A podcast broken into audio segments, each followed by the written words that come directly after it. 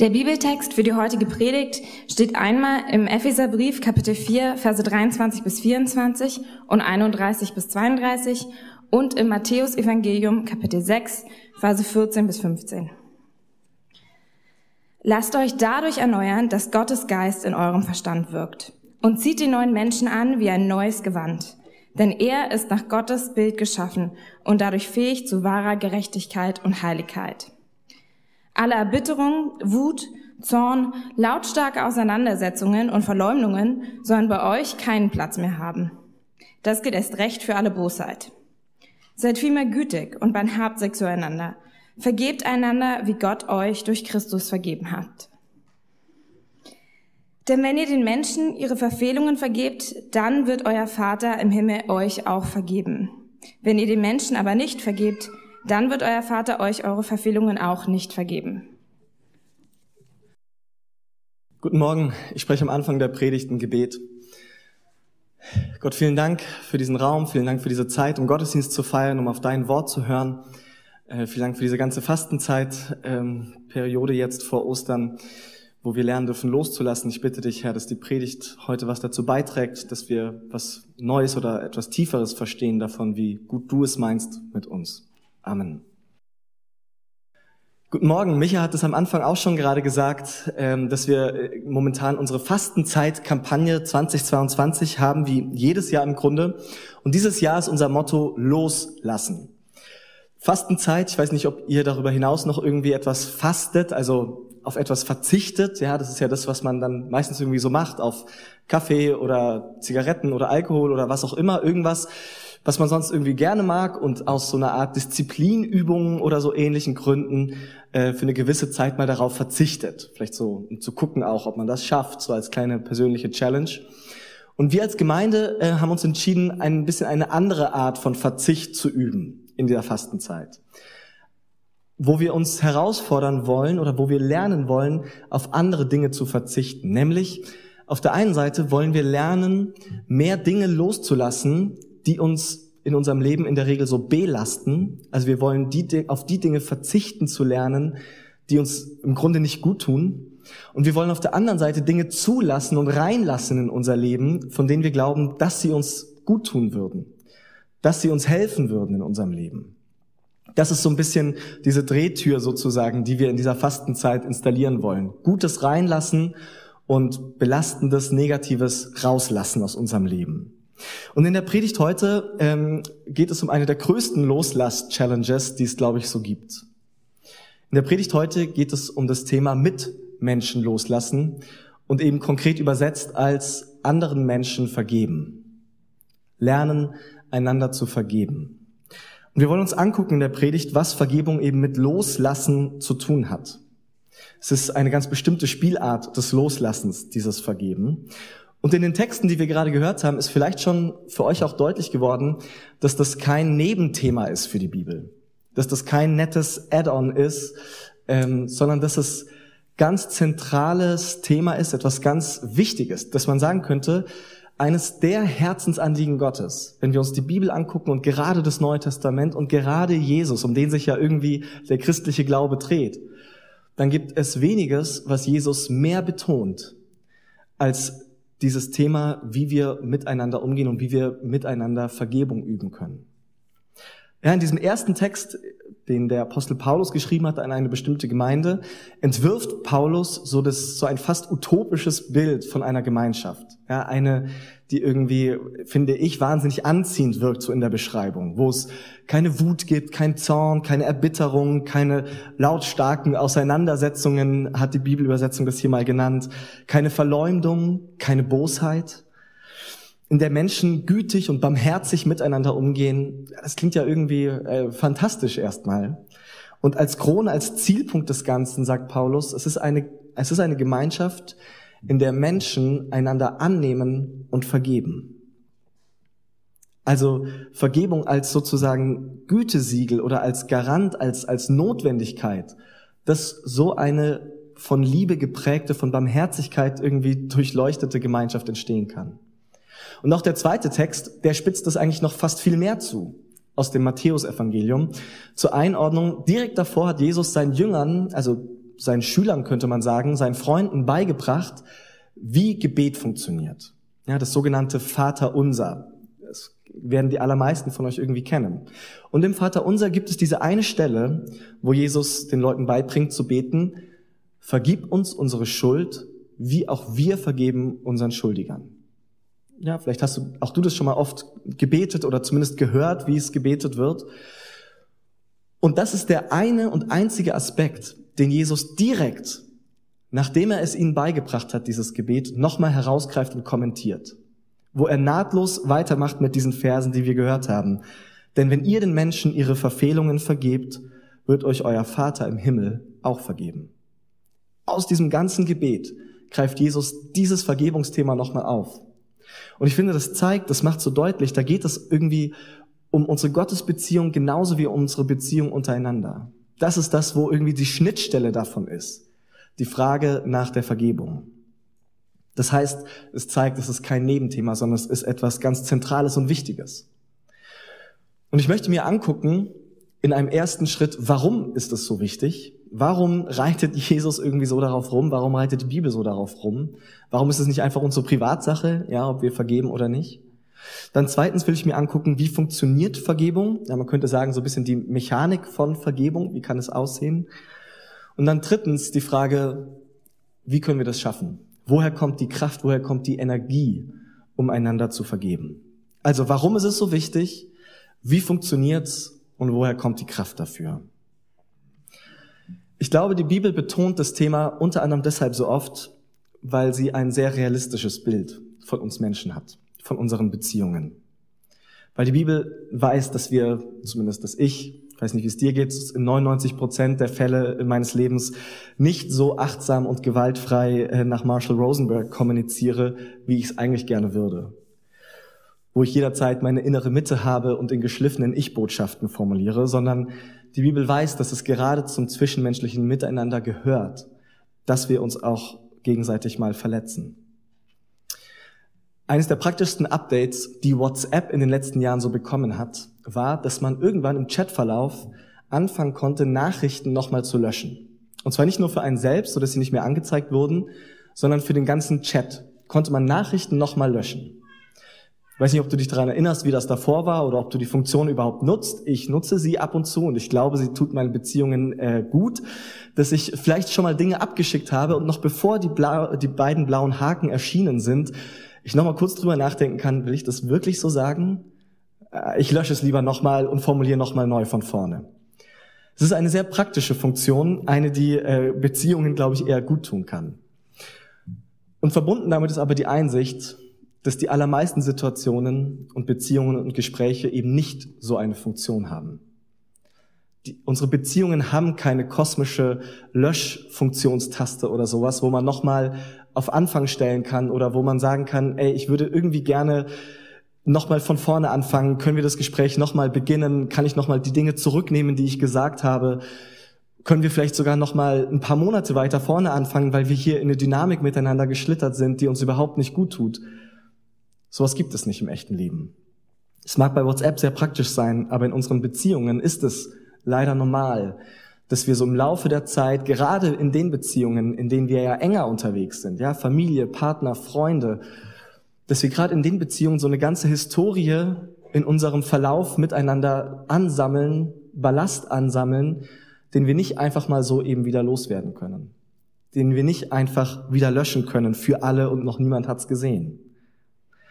Deswegen glaube ich, der Schritt eins ist die ganz schlichte, aber dafür wichtige Erkenntnis. Verletzungen passieren.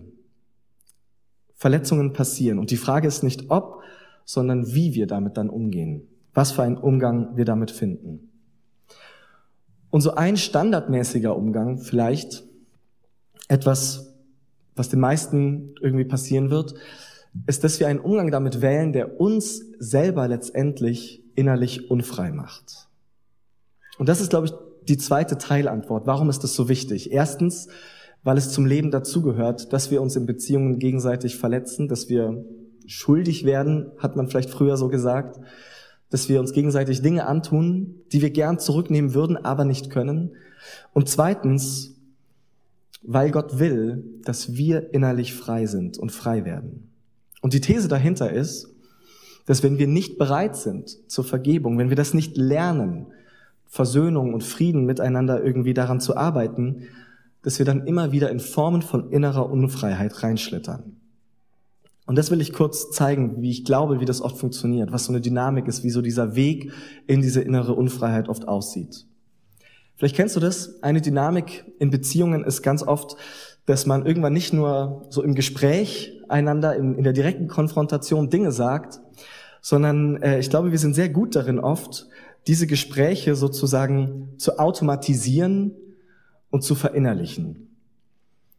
Was ich damit meine, ist, dass zumindest ich das von mir kenne, dass viele Konflikte, die ich so habe, sich gar nicht mehr im echten Leben irgendwie abspielen, sondern schon, dass ich die schon vorwegnehme in meinem Kopf. Dass ich ganze Dialoge, vermeintliche Dialoge in meinem Kopf schon sozusagen abspulen kann und die gar nicht mehr so richtig im echten Leben stattfinden. Das verlagert sich irgendwie in mein Innenleben. Und eine Sache, die wir dabei oft machen, ist, dass wir im Grunde Karikaturen von der anderen Person zeichnen. Was meine ich damit? Wie funktioniert eine Karikatur? Karikaturen sind ja quasi Porträts oder Bilder von anderen Leuten, die deshalb funktionieren und irgendwie ja auch witzig sind in der Regel, weil man irgendwie Auffälligkeiten ganz groß und übertrieben zeichnet. Also weil man eben dann die Ohren oder die Nase oder was auch immer eh schon so ein bisschen auffällig ist, dann irgendwie noch mal größer macht und dadurch hervorhebt. Und ich fürchte, in meinen Gedankenspiralen, in die ich mich da so manchmal reinbegeben kann, in diese innere, inneren Streitigkeiten, spreche ich auch gar nicht mehr mit einem echten Bild von meinem Gegenüber, sondern nur noch mit einer Karikatur des anderen, wo ich die negativen Eigenschaften, die Seiten an der Person, die mich eh stören, noch größer, noch markanter mache, als sie im echten Leben wahrscheinlich sind, wenn ich ehrlich wäre. Wo ich also den anderen noch hässlicher und schlechter und böser darstelle in meinem inneren Bild von dem anderen, wo ich die Seiten, die mich verletzen, sozusagen den anderen immer mehr darauf reduziere und nur noch das als ganz groß sehe. Und die anderen Seiten der Persönlichkeit, das, wo der Mensch vielleicht mir was Gutes tut, was Nettes sagt das tritt dann immer mehr in den Hintergrund. Und das nehme ich durch diesen Karikaturfilter dann irgendwann überhaupt nicht mehr, überhaupt nicht mehr wahr. Und mit dieser Karikatur des anderen, mit der kann man dann herrlich ins, in den Streit und ins Gericht gehen. Ja, da kann man so richtig das Gefühl haben, die Person in Gedanken richtig im Griff zu haben, die Situation im Griff zu haben. Aber der Witz ist, wenn man mal mit ein bisschen Abstand drüber nachdenkt, dann ist es, glaube ich, genau umgekehrt dann haben nicht wir in unseren Gedanken die andere Person im Griff, sondern dann haben letztendlich uns diese Gedankenspiralen immer mehr im Griff. Dann haben nicht wir wirklich den anderen ja im Griff, sondern dann haben uns diese Gedankenspiralen immer mehr im Griff.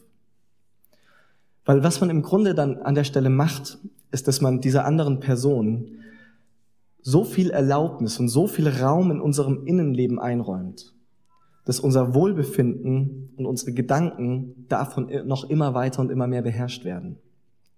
Also was wir dann machen, ist, dass wir nicht nur auf so einer ersten Ebene, vielleicht weil der andere was gesagt oder getan hat, irgendwie verletzt sind, sondern wir nehmen das irgendwie noch in unser eigenes Innenleben auf und lassen das noch immer weiter in uns selbst drin arbeiten sozusagen. Ja, wie so eine Art Nachbrennen oder so.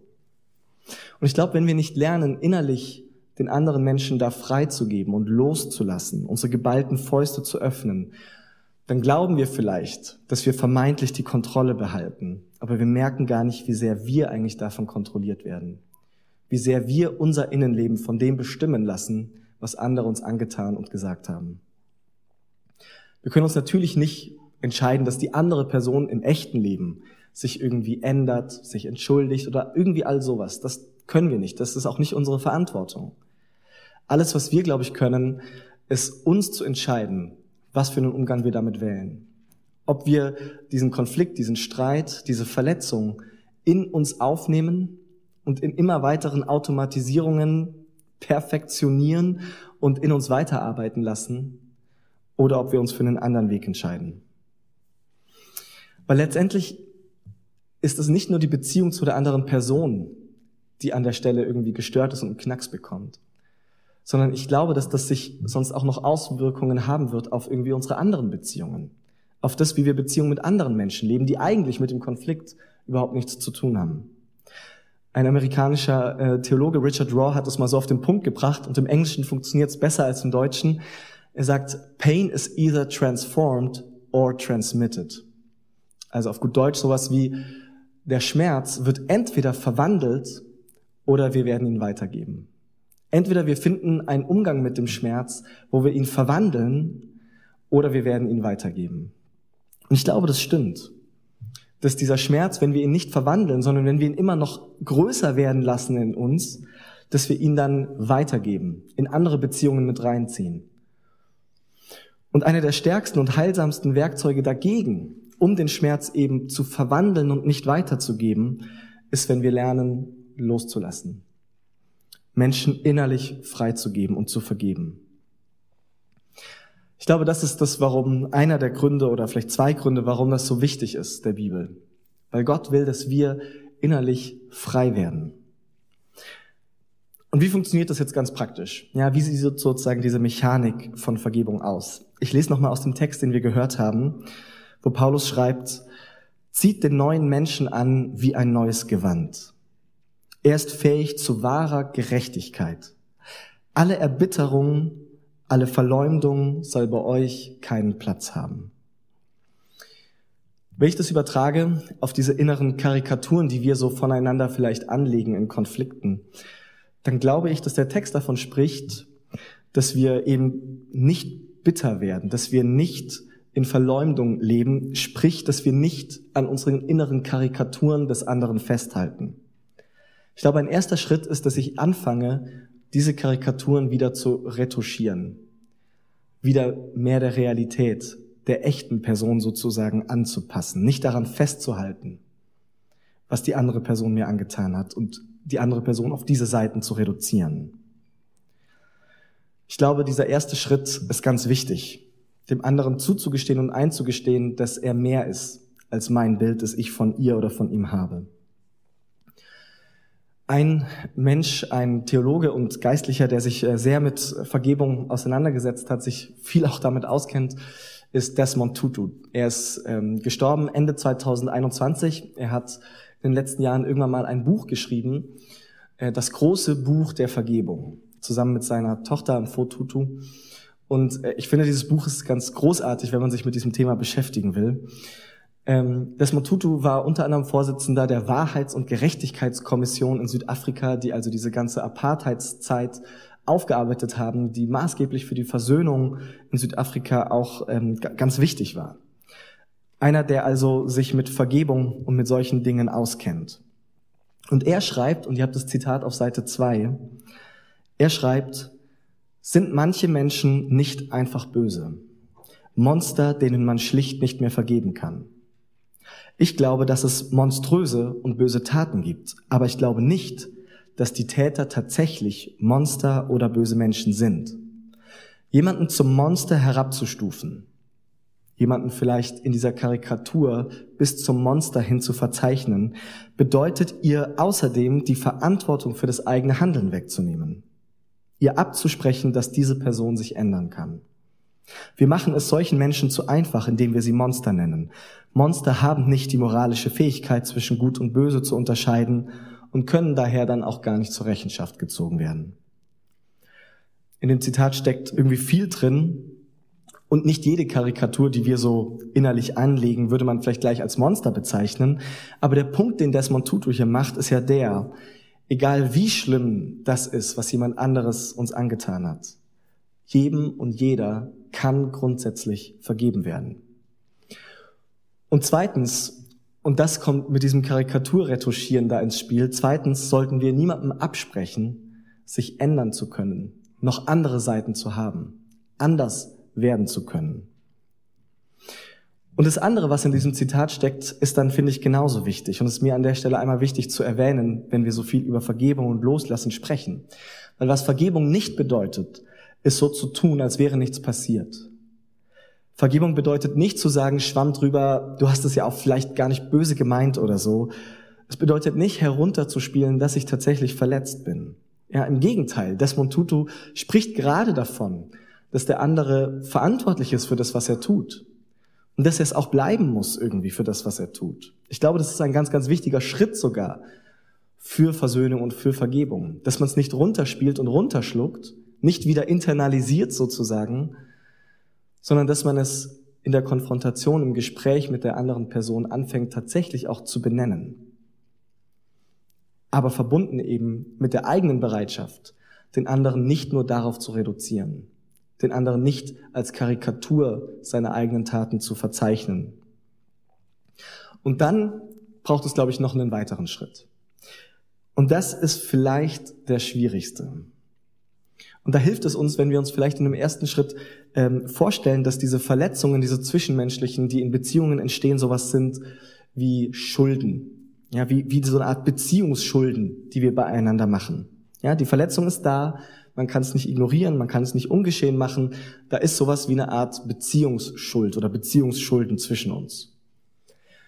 Und wenn ich mich tatsächlich entschließe, den anderen loszulassen, ihm zu vergeben, dann bedeutet das in gewisser Hinsicht, dass ich bereit bin, mich bereit erkläre, auf der emotionalen Ebene dieser Person seine oder ihre Beziehungsschulden zu erlassen.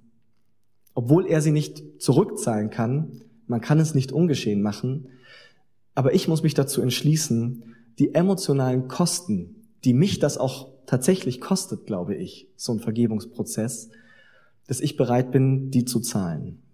Dass ich die Rechnung erlasse oder im Grunde genommen, dass ich sie selbst zahle. Vergebungsarbeit bedeutet, glaube ich, dass ich bereit werde, den emotionalen Preis dafür zu zahlen und auf mich zu nehmen, dass die andere Person die Beziehung gestört und mich verletzt hat. Und das ist nicht fair. Also vielleicht merkst du das so. Das ist nicht fair und das stimmt. Das ist weder gerecht noch fair. Es kostet mich was. Es kostet es mich beim anderen anzusprechen. Es kostet mich ehrlich zu werden, mit mir selbst vielleicht, dass ich verletzt bin. Es kostet mich Zeit, Nerven, Emotionen. Und es kostet mich mein gefühltes Recht, an meiner Kränkung irgendwie festzuhalten. Es kostet mich mein gefühltes Recht, die Karikatur des anderen in meinem Kopf im Griff zu haben und den anderen gemein zu finden oder so. Es kostet mich das. Und vielleicht findest du das an der Stelle unfair. Und dann kann ich das verstehen. Weil der Punkt ist nicht, dass es gerecht oder fair ist, dem anderen zu vergeben. Wir machen es nicht, weil es fair ist, sondern wir machen es, ich springe nochmal zurück zu Punkt eins weil es etwas ist, was uns sonst unsere innere Freiheit und Ruhe kostet. Weil es etwas ist, was wir sonst festhalten und dadurch selbst innerlich unfrei werden. Das ist das, warum, glaube ich, Vergebung notwendig ist. Damit wir innerlich frei werden, nicht weil es in irgendeinem Karma-Sinne irgendwie fair wäre oder so.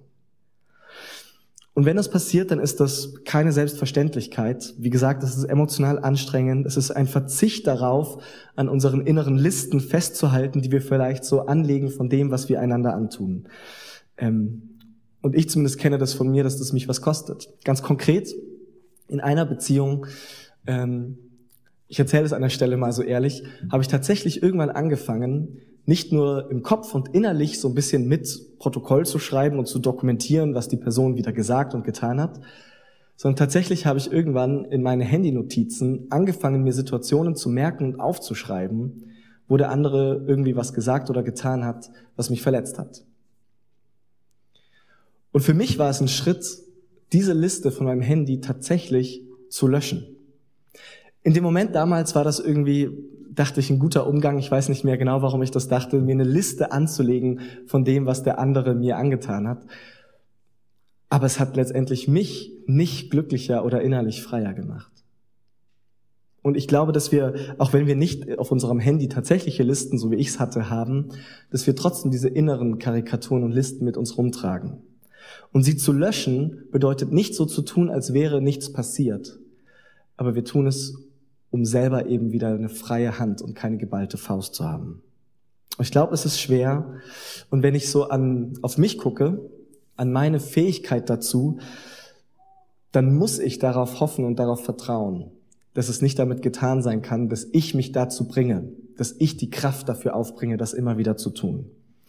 Und das ist der letzte Punkt. Woher kommt die Kraft, diese emotionale Rechnung selber zu bezahlen, obwohl der andere sie verursacht hat? Woher kommt das? Und ich glaube, da ist ein ganz wichtiger Punkt, der in beiden diesen Texten irgendwie auch vorkommt, dass letztendlich unsere Vergebung untereinander sowas ist wie das Echo der Vergebung, die wir bei Gott erfahren. Also unsere Vergebung untereinander ist sowas wie das Echo der großen Vergebung, die Gott mit dieser Welt sozusagen eingegangen ist.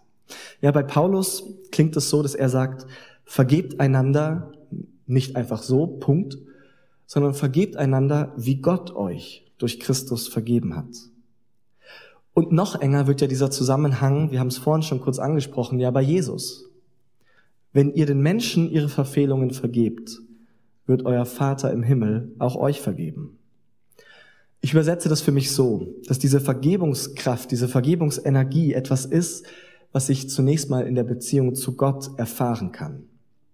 Und darum fangen wir vielleicht da noch mal ganz kurz an, bei der Vergebung Gottes für uns. Die Bibel spricht davon, dass Gott uns so sehr liebt, dass er all das, was zwischen uns und ihm steht, ja, diese Beziehungsschulden, diese Liste, an Dingen, die wir irgendwie einander und Gott und unserer Mitwelt, unserer Schöpfung, all das, was wir einander angetan haben, dass Gott gesagt hat, er selbst bezahlt lieber den Preis dafür, als dass das der Beziehung mit ihm dauerhaft im Weg steht. In Jesus hat Gott gesagt, dass er lieber diese Liste löscht und selber die Kosten dafür trägt, als dass das zwischen uns und ihm steht. Und wenn das stimmt, für jeden und jede Einzelnen von uns, dann glaube ich, ist ein erster, ein wichtiger und guter Schritt, dass ich lernen kann, mit der Wahrheit meiner eigenen Schuld umzugehen. Dass wenn ich schon weiß und erfahren habe, dass Gott mir das erlässt, dass Gott mir vergibt, dass ich in dem Modus es mir auch viel leichter fällt, einzugestehen und zuzugeben, dass ich auch auf diese Vergebung tatsächlich angewiesen bin. Dass es tatsächlich Dinge gibt, die ich getan habe die so eine Art Beziehungsschuld zwischen mir und Gott und anderen sind. Weil ich weiß, dass selbst wenn das ans Licht kommt sozusagen, dass Gott an dieser Beziehung zu uns festhalten wird. Dass Gott nicht schockiert ist von dem, was wir irgendwie so tun, sondern dass er es schon längst weiß und sich schon längst dafür entschieden hat, ein für alle Mal uns das zu vergeben und zu erlassen. Und wenn ich jetzt diese Erfahrung von Gottes Vergebung mache, dann glaube ich, kann diese vergebende Liebe Gottes auch anfangen, auf mich sozusagen abzufärben. Wenn ich weiß, dass mir so vergeben wurde, dann kann das dazu führen, dass ich auch lerne, anderen zu vergeben.